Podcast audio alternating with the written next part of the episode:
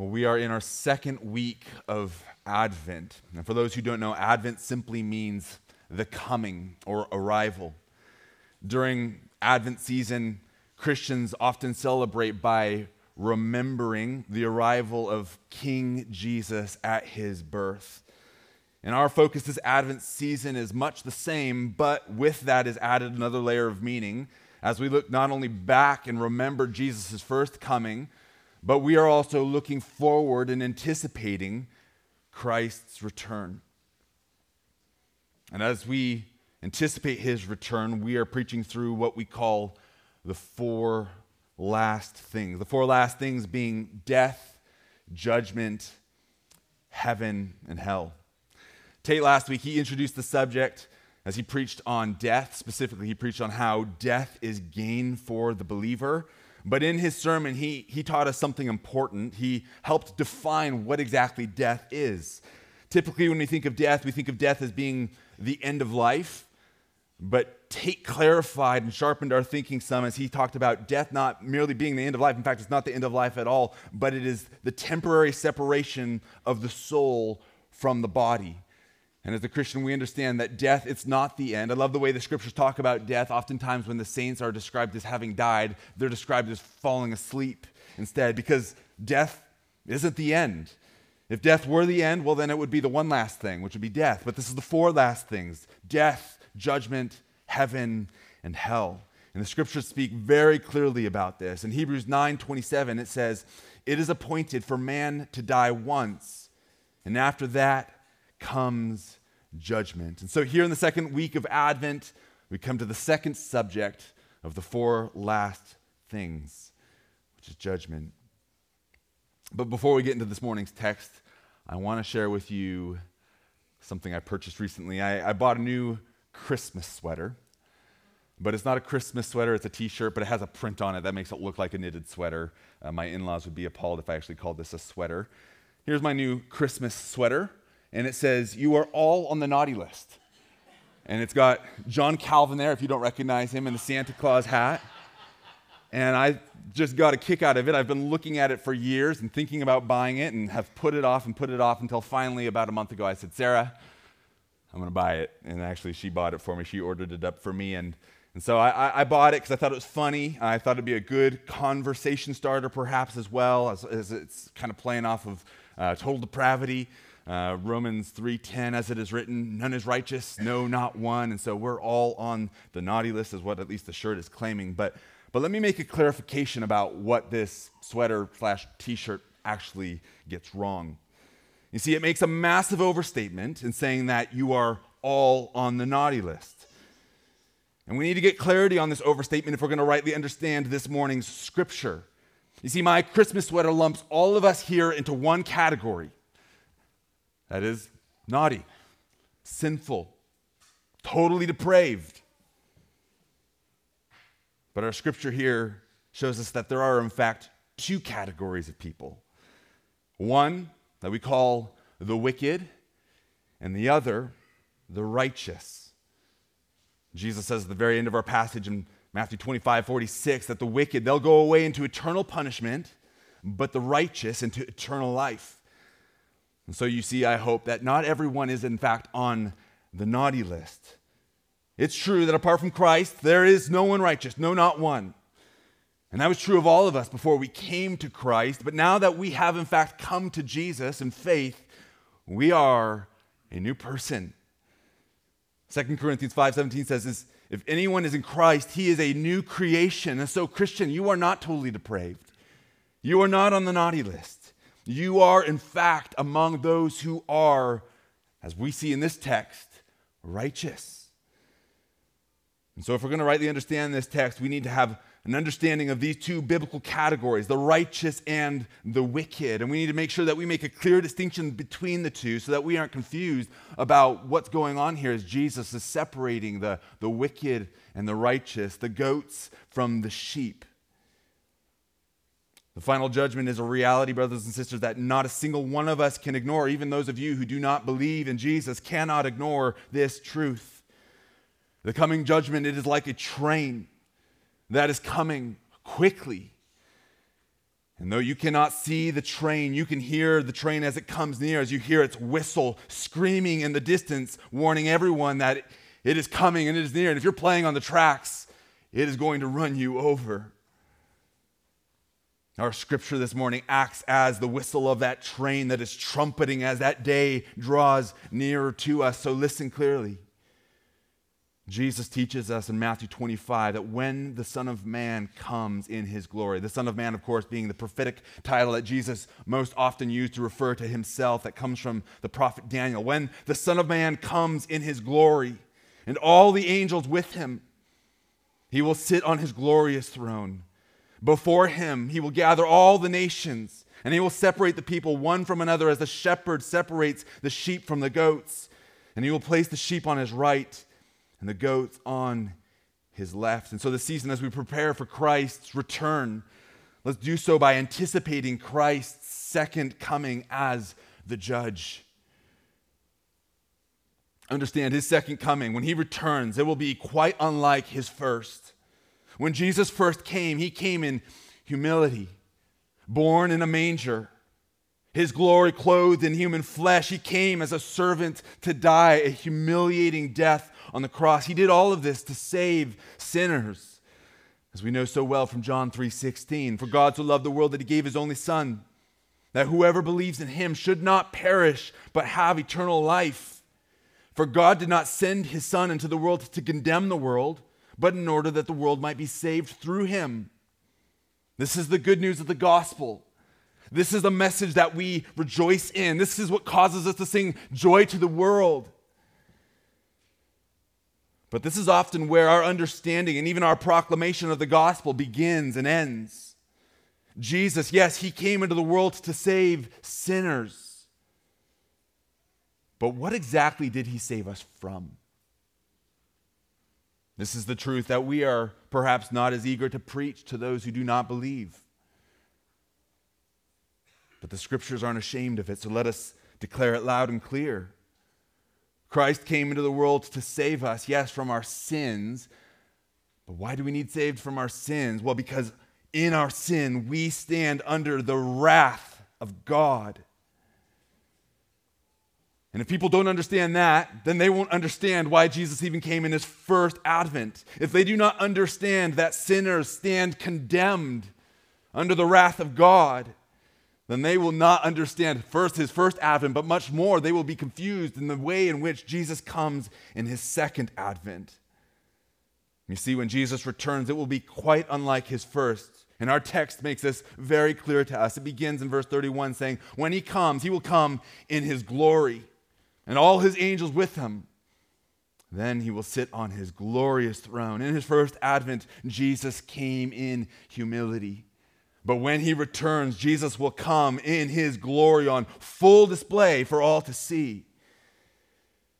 And if the purpose of Jesus' coming is, is confusing to us in his second advent, then we need to see it is very different as well from the first, in that in his first he came to save sinners, but in the second coming he will come to judge sinners.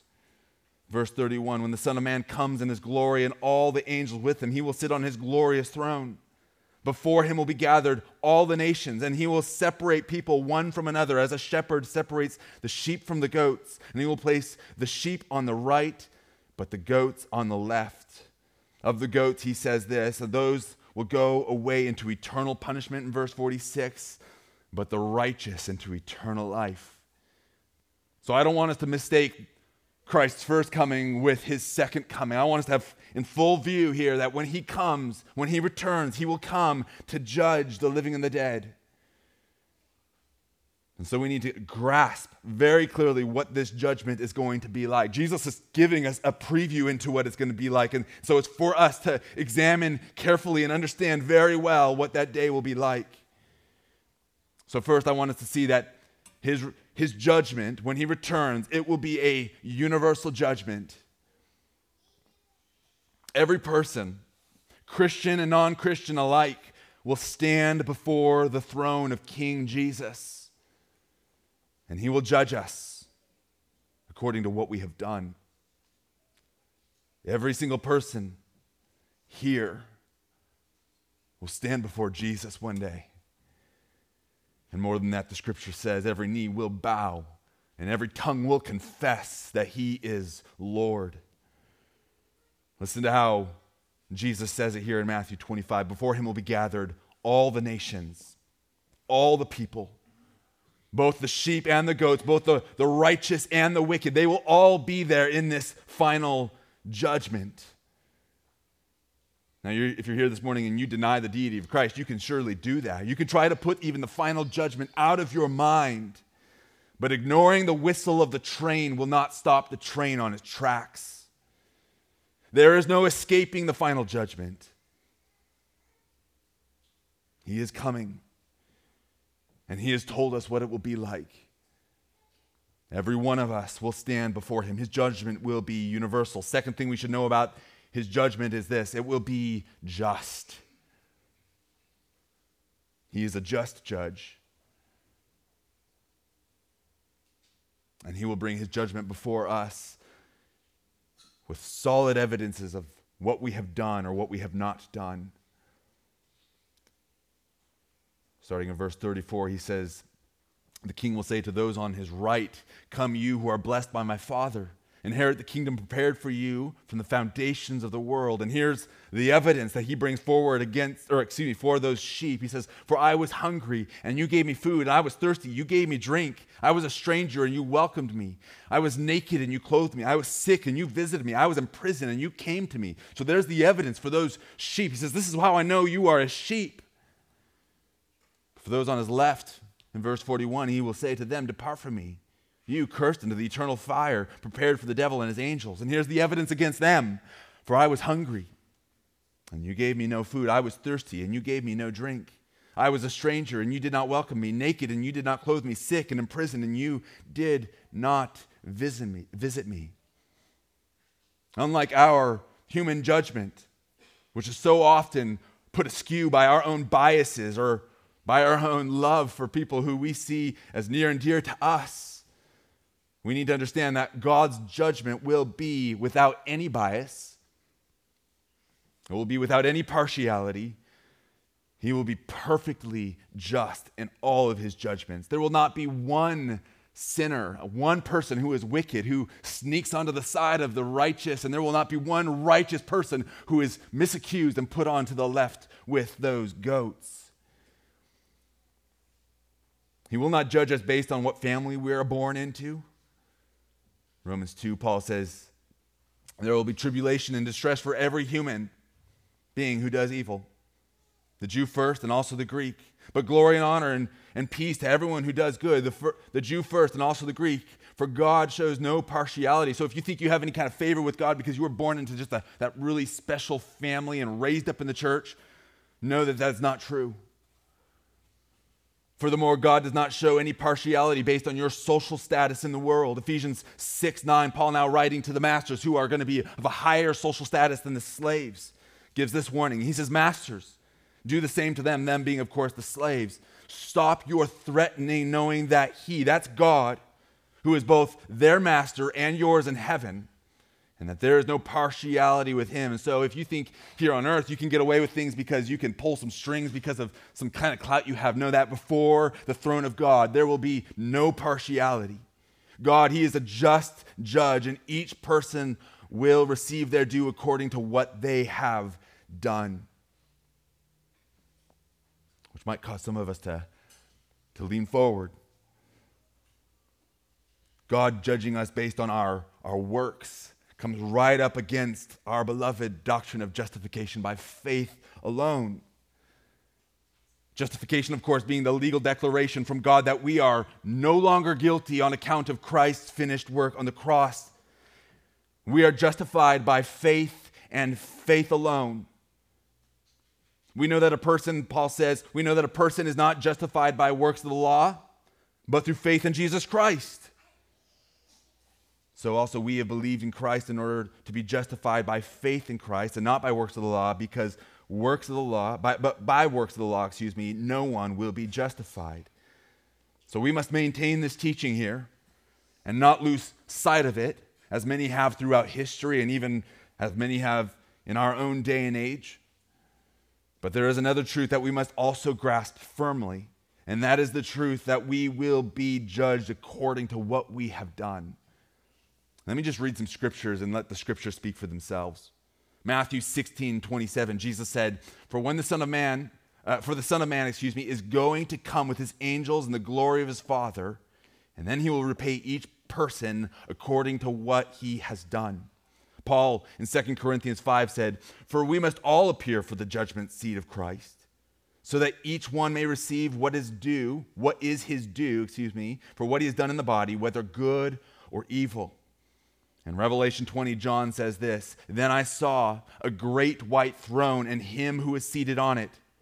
From his presence, earth and sky fled away and no place was found for them. And I saw the dead, great and small, standing before the throne, and the books were opened. Then another book was opened, which is the book of life.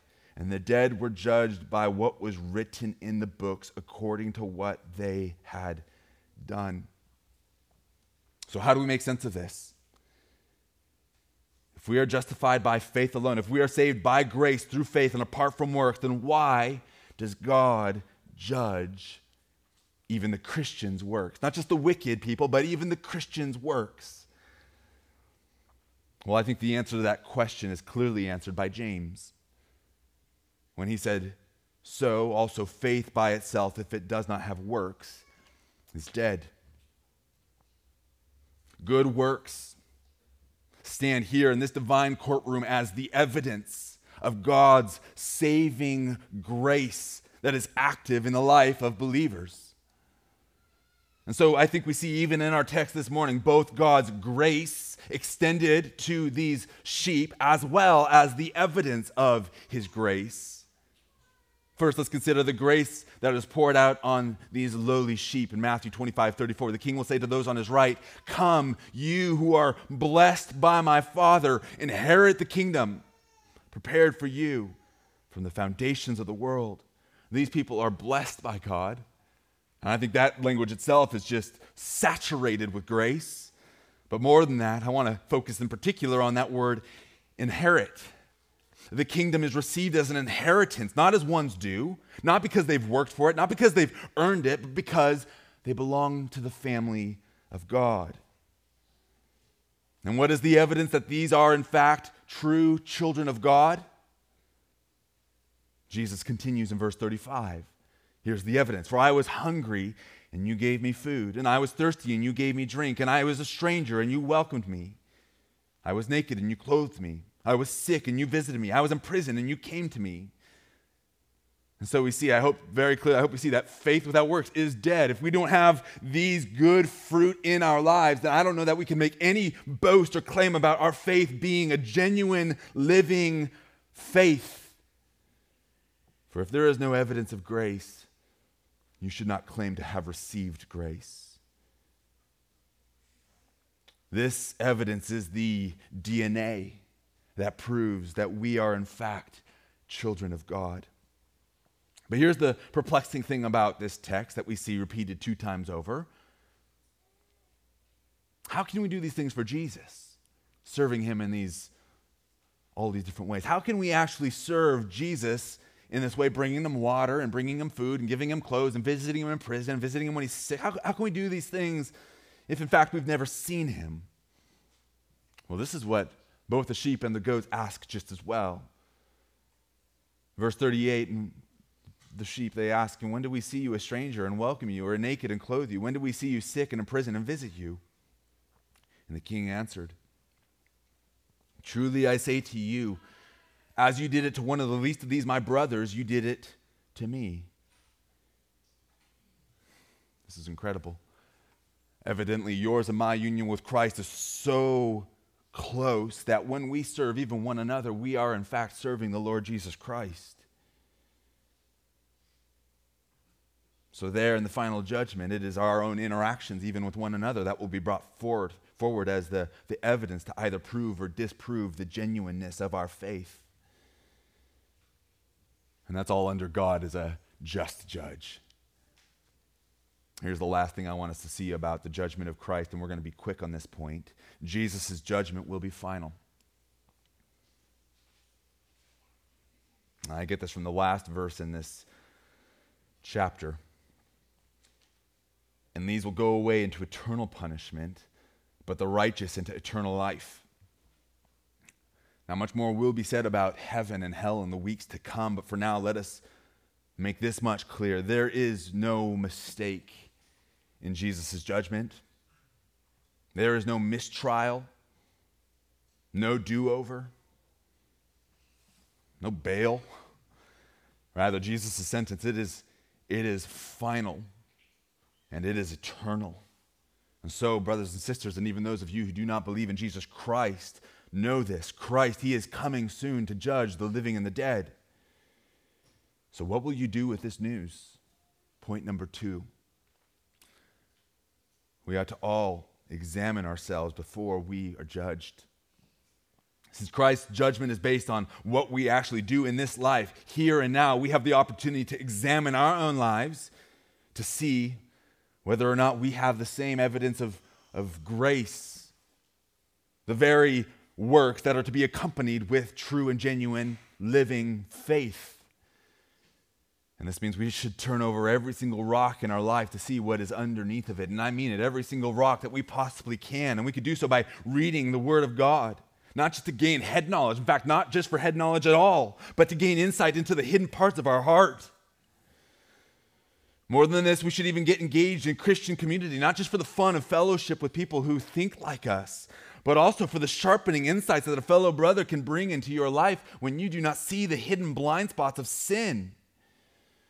And when sin is exposed, either by the word of God or by the, the, the rebuke of a, a brother or sister, then, then you should repent of sin.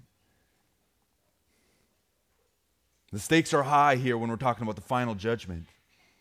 And whenever the stakes are high, a careful examination is all the more necessary.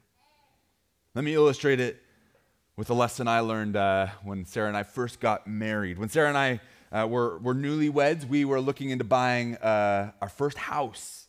And we found a, a, a, little house that had recently been remodeled. It was a modest little house, but it was, it was clean. New carpets, new paint, everything was fresh. And that, of course, was just very desirable for us. We thought it would be perfect for us to, to start a family in. But of course, no home is perfect. But all the same, none of us would want to get stuck in a, a money pit, having purchased a house that is no good at all. And so we had our home inspected like anyone would do. And though the price of the inspection seemed like an excessive expense and one that seemed unnecessary in the moment, well, we found out some ugly truths about that beautiful home from that inspection. In fact, I have a picture. Um, apparently, someone had a fire in the house, and what you see there is, is the attic space that's charred thoroughly. Uh, I had to show you the picture because saying it was, would be hard to believe.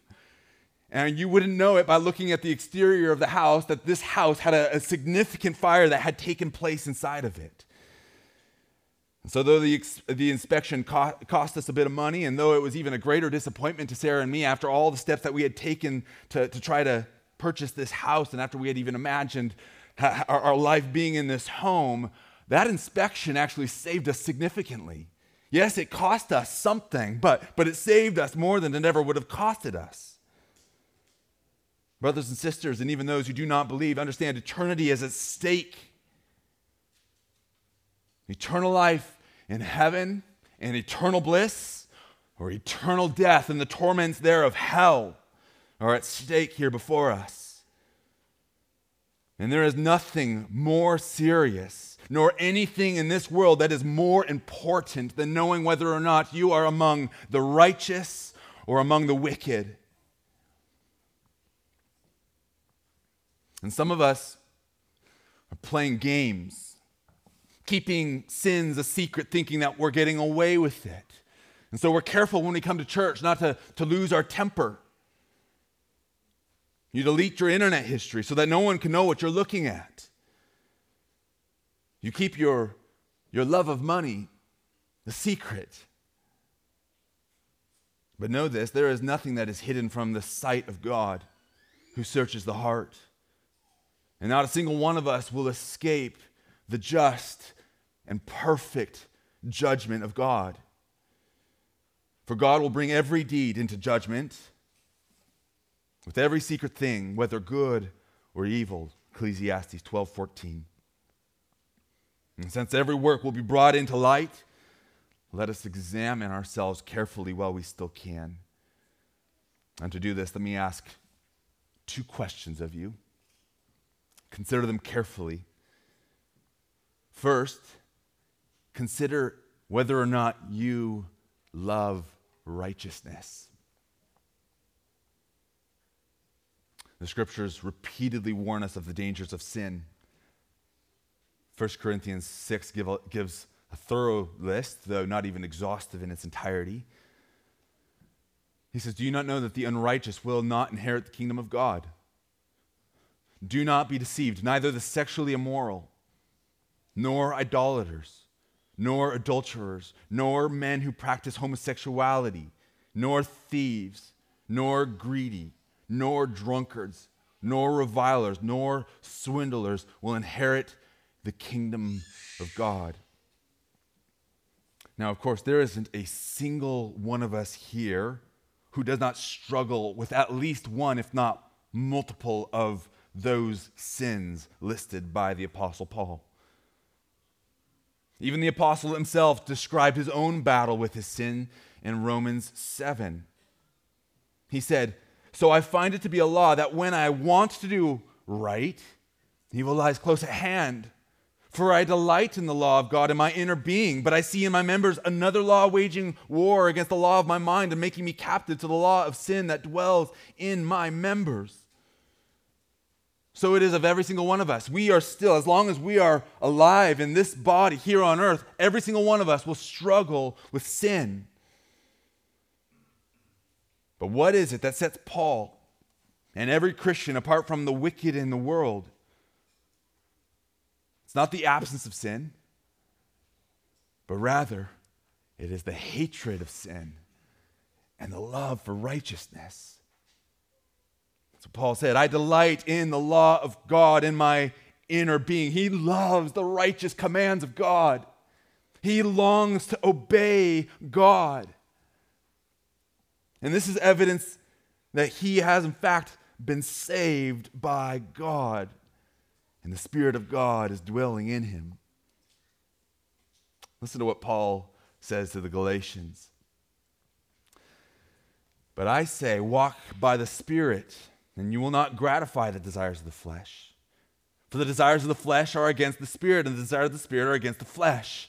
For these are opposed to each other to keep you from doing the things you want to do. So if there is a battle inside of you with the things of the Spirit, the things of righteousness, that, those good fruit against which there is no law, and that of the flesh, that is a sweet evidence that you are saved, that you are a child of God, sealed with the Spirit of God. And so, do you love righteousness? Do you love the things of God and hate the things of the flesh and the things of this world? If so, that is a, a good and gracious evidence of, of the Lord's work in your life. But there is another evidence, one that is actually in our text here in Matthew 25 that I want us to consider. If you want to see whether or not you're a sheep, consider if you love your neighbor.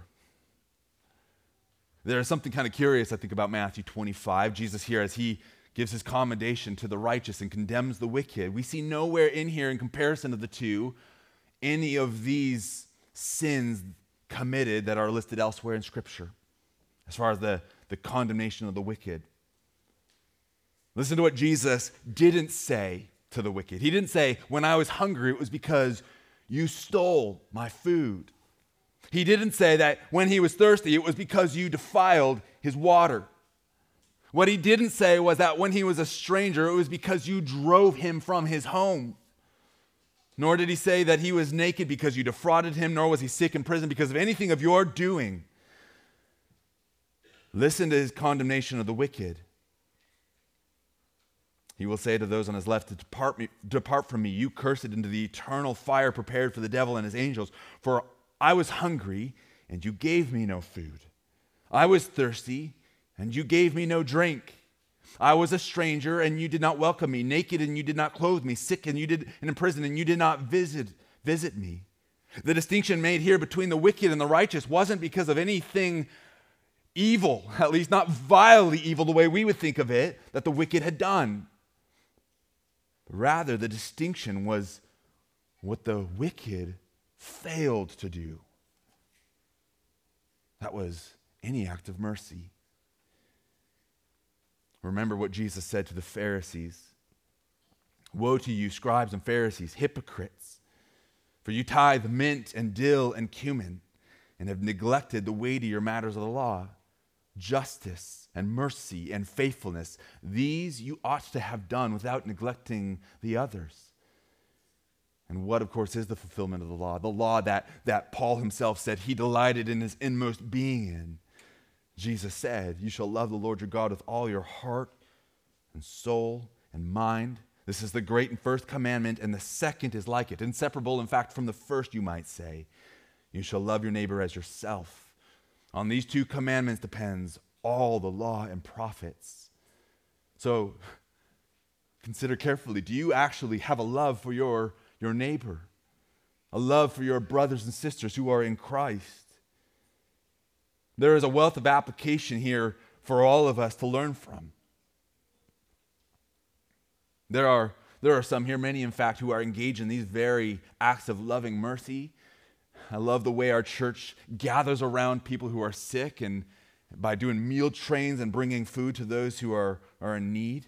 A few are even engaged in visiting those who are sick and in the hospital, and some are even engaged in, in serving and relieving the other needs of those among us. And for those who are engaged in these activities of mercy, keep it up in your service to your brothers and sisters in Christ, know this you are serving the Lord Jesus Christ. And the king will say to you, Truly, as you have done it to the least of these, you did it unto me. Your labor is not in vain. The Lord, He sees your work and He will reward your work if you are faithful to the end. But if you are not engaged in doing these acts of mercy, it is not for either a lack of opportunity nor is it for a lack of ability. If you think there is no opportunity for you to, to engage in these kinds of acts of mercy among your brothers and sisters, even here in our own congregation, well, it's because you just aren't in community. You aren't aware of other people's needs. Perhaps it's because you're thinking so much of yourself that you haven't even thought of anyone else. This last week alone, there are at least half a dozen families in our church who fit into the categories that Jesus has listed here. And those are just the situations that I'm aware of. So if you are unaware of the needs in this body, it's likely due to the fact that you are uninvolved in this body. And that uninvolvement is owing to the fact that you are selfish. You love yourself instead of loving others as you love yourself. And if you're here and you say, Well, I know about these needs, but I'm unable to do these things, well, then just read again through this list very carefully. None of the things that are being actually commended here by the righteous nor condemned by the wicked are difficult at all. I was hungry, and you gave me food, or no food to the wicked, excuse me. And I was thirsty, and you gave me no drink. We have food, pantries full of it. We have running water and no lack of it. I was a stranger, and you did not welcome me naked and you did not clothe me. How many of us could at least open up our homes, even no matter how modest your home is, and welcome some stranger, a brother or sister in the Lord, and welcome them into your home and show them your hospitality, or even here, greet a stranger who you do not know? How many of our wardrobes are full not of just two tunics, but hundreds and hundreds of them to give to those who have none? I was sick and in prison, and you did not visit me. How many of us are just too busy to not visit someone who's alone and hurting? If you are not engaged in any act of mercy, it is not owing to a lack of opportunity or a lack of ability, but rather, if you're not engaged in these kinds of work, it is owing to a lack of love. And if it seems that I'm being too hard on this and coming down on you all too hard. It's only because I, I myself feel deep, deeply convicted of my own neglect in these areas of my life. And I know that I have a, a long ways to go and a lot of growth in my own life to actually to love people the way Christ has loved me. And I even think us as a church can grow in this area significantly. And so these two questions deserve our utmost attention. Do you love righteousness? And do you love your neighbor, much less your fellow Christian brother? 1 John 3:10 By this is, it is evident who are the children of God and who are the children of the devil. Whoever does not practice righteousness is not of God, nor is the one who does not love his brother. And so you must examine yourself before you stand before the judgment seat of God. But if in looking and examining yourself, you kind of think, oh, yeah, I actually think I might be a goat, I look a whole lot like them, what should you do? You might think, okay, well, I, am going to start giving food to the hungry and water to the thirsty and visiting those who are in the hospital and, and welcoming strangers and, and all the like. And we can go through our list of all the things that we're supposed to do. And is that the right thing? Is that how a person comes to inherit the kingdom of God? I hope you recognize just by the way I worded that. A person does not earn an inheritance. What is an inheritance? Is it a wage? No. It is what is given to those who belong to the family. And this is exactly what, what John has just said. By this it is evident who are the children of God. It's the evidence that you have received God's grace. It is the evidence that your faith is genuine and true. So the question isn't, how must I receive my wage? What must I do in order to earn anything? No, rather, the question should be first, am I a child of God? And second, if no, how do I become a child of God? And the scriptures again speak so clearly to this. First, I'm sorry, John 1:12, but to all who did receive Jesus, who believed in his name, he gave the right to become children of God.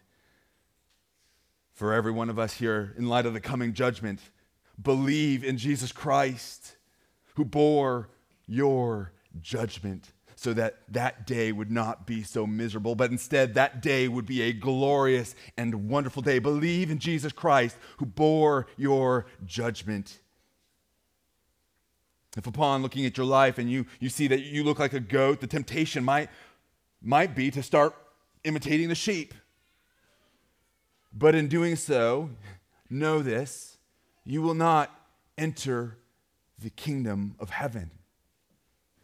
Jesus speaks to the same thing in Matthew 7. He says, On that day, many will say to me, Lord, Lord, did we not prophesy in your name and cast out demons in your name and do many mighty works in your name? All the works that they had done, thinking, We're impressive. The Lord must be pleased. Then I will declare to them, I never knew you. Depart from me, you workers of lawlessness. If you think that by your works you might earn your way into heaven, by doing the acts of mercy instead of pleading on God on behalf of His mercy and grace. then you are missing some crucial details here about the last judgment. Let's look again at our text, and we'll be brief. Then the king, verse 33, then the king will say to those on his right hand, Come, you who are blessed by my Father, inherit the kingdom prepared for you from the foundation of the world. For I was hungry and you gave me food, and I was thirsty and you gave me drink. I was a stranger and you welcomed me. I was naked and you clothed me. I was sick and you visited me. I was in prison and you came to me. Now, we've already talked about what these words do say, the commendation that he gives to those who were faithful servants. But what I want to highlight is what it doesn't say. Now, of course, we know that these sheep were sinners. All have sinned and fall short of the glory of God. But what we don't see here in this commendation of all the good works that they have done is any word of condemnation. If you think your works will save you, as if those works are able to cover up the sins that you have done over a lifetime of sin, you forget you do not need a cover up. You need cleansing. You need forgiveness. And Christ will give you a clean record. And that is received only by faith. No works of the law can ever clean what you have done in the past. Just as a criminal who has a lifetime of good records will not be guiltless if he stands before a human court of law, no matter how long that list may be. And so, then, we see why Jesus came in his first advent. Not to judge, but to die in the place of sinners. For our sake, he, God, made him, that's Jesus, to be sin who knew no sin, so that in him we might become the righteousness of God. As we've already observed, every single one of us will stand before the throne of God to be judged, believer and non believer alike. But, Christian, if you fear that day, thinking that day of judgment will be a dreadful day of you, know this when He opens the book and gives an account of what you have done in your life, will He bring up all of your sins from the past? Absolutely not. Because Jesus has died for your sins. And as far as the east is from the west, so far does he remove our transgressions from us. There is therefore now no condemnation for those who are in Christ Jesus. For those who are in Christ, we have a new record, a clean slate. We are, in Christ's eyes, in God's eyes, righteous, perfectly righteous. Not because of our works, but because the power of the blood of Christ. But if you still insist on trying to earn your salvation, I want to point out one last detail about this. How did, how did Jesus know who to put on the right and left? Of course, there were the evidences. Yes, that is true. But before he brings out the evidences, listen to what Jesus did in verse 32 and 33. Before him will be gathered all the nations, and he will separate people one from another as a shepherd separates the sheep from the goats. And he will place the sheep on the right and the goats on the left. I want to point this out Sheep and goats, they, have, they of course, they, they have some pretty key differences. Goats are aggressive little things, while sheep are docile and gentile. But fundamentally, it's not just their behavior that makes them different. They are different creatures. And Christ gives his people a new nature. Clipping the horns off the goat won't make it a sheep. So, also, doing good works that look like sheep like works will not turn the wicked into the righteous. The author of Hebrews tells us that faith, that without faith, excuse me, it is impossible to please God. And so here's the miracle that happens in the life of a believer they are transformed. They are taken from being just like the rest of the world and they are given a, a brand new nature. They are born again. The wicked are made righteous by the finished work of Christ. And so Paul says, therefore, if anyone is in Christ, he is a new creation. The old has passed away. Behold, the new has come. Every one of us here, whether you are a believer or not, you need to know that the day of judgment is coming at you like a train. And though you do not now see it, the scripture has acted as the whistle to cause you to wake up and pay attention and stop playing on the tracks. Judgment is coming against sin. The Lord's judgment, it is universal, it is just, and it is final. And if you are not certain of your standing before God this morning, then do not rest until you are certain of where you stand.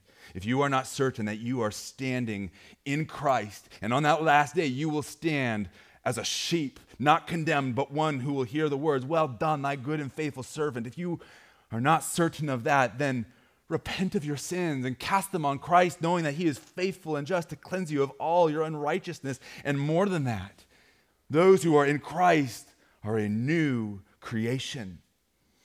Do not delay your repentance. Do not think that you can live a life of sin and one day be granted repentance there on your deathbed, for Christ will return at any moment. So repent while it is still called day. But for those of us who are believers, that day of judgment, it is not bad news at all. No, in fact, that day of judgment is going to be the best day of our lives. The sound of the train is not sound of terror but for those who have a beloved person on that train, that sound of the whistle coming to us is good and glorious, and we long to see him face to face.